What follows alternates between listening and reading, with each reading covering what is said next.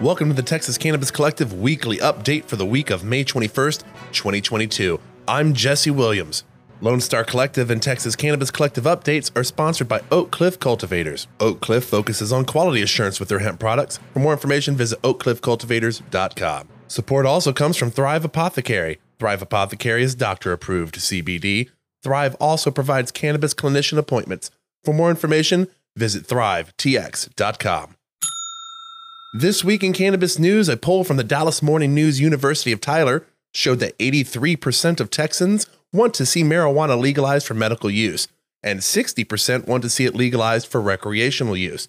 Despite the results of the polls, like this, Governor Abbott indicated to the news organization that he is still against full legalization in the state of Texas. We don't need to be stockpiling our jails and prisons with people who are arrested for minor possession allegations, Abbott said. His stance has remained unchanged from previous encounters where the governor has spoken on the issue. The poll shows a possible shift of when constituents approve of legalization for cannabis overall in the state. In 2021, a Raise Your Hand Texas poll showed that 50% of conservatives and Republicans were in favor of full legalization for cannabis when the tax revenue would be going to public schools. In the most recent poll, which asked, do you support or oppose the legalization of marijuana in Texas for recreational use? Only 42% of Republicans responded as being in favor, an 8 percentage point drop.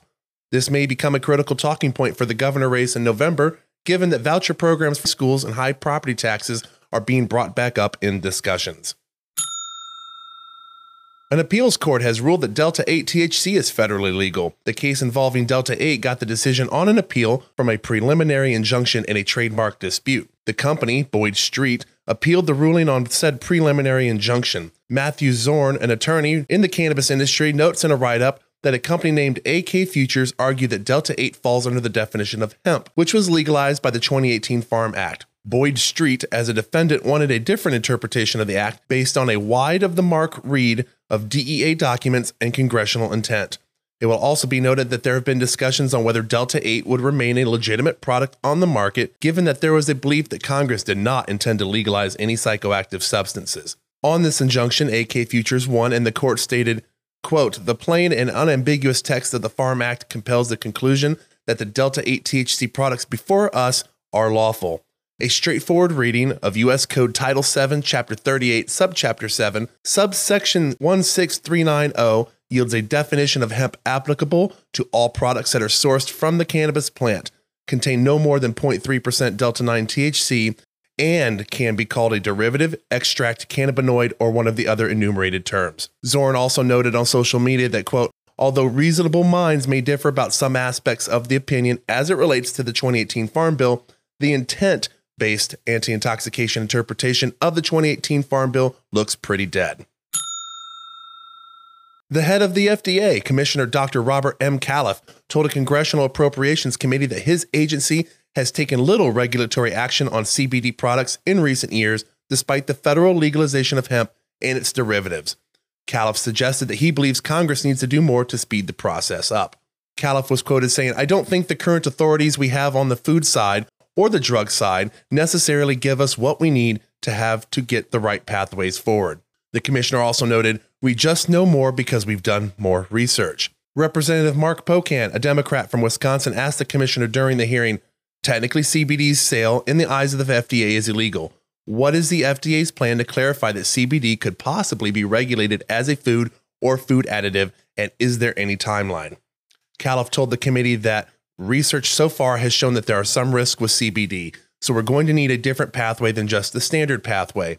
You know, when you come six years later to the job that you had before and nothing's really changed, that's telling that you can't just keep trying to do the same thing over and over. The U.S. Department of Veterans Affairs has rejected a veteran's application for hemp business certification, making the claim that it could create an appearance of endorsing marijuana. The denial letter sent to Marine veteran Zach Zindler states products derived from the same genus of plant, cannabis, as marijuana would basically equate to a federal agency endorsing a Schedule 1 controlled substance. Zindler, who is the owner of a Florida based hemp company, is seeking certification as a service disabled veteran owned small business, otherwise known as an SDVOSB. This is a designation that enables a veteran owned company to compete for specific federal contracts. Abigail Nath, a Pennsylvania based cannabis lawyer and consultant for the company, told Marijuana Moment that if the rejection comes down to the sole issue of hemp's legality under federal law, the VA position is flat out wrong. Putting aside that the CVE has granted this certification to other companies specializing in CBD, the VA is not abiding by the most recent definition of cannabis as defined by the federal government. The rejection letter's reference to marijuana is an obsolete and moot point, as Zach's company only sells products that are derived from hemp, a federally legal plant, said Nath. The U.S. Hemp Roundtable responded with a letter stating the center based its denial in significant part on the incorrect belief that Holistic Serendipity sells illegal marijuana. None of the submitted information or documentation indicates that Holistic Serendipity sells marijuana. The letter later goes on to state that the federal legality of hemp, including all derivatives, extracts, and cannabinoids of the plant, is not in question.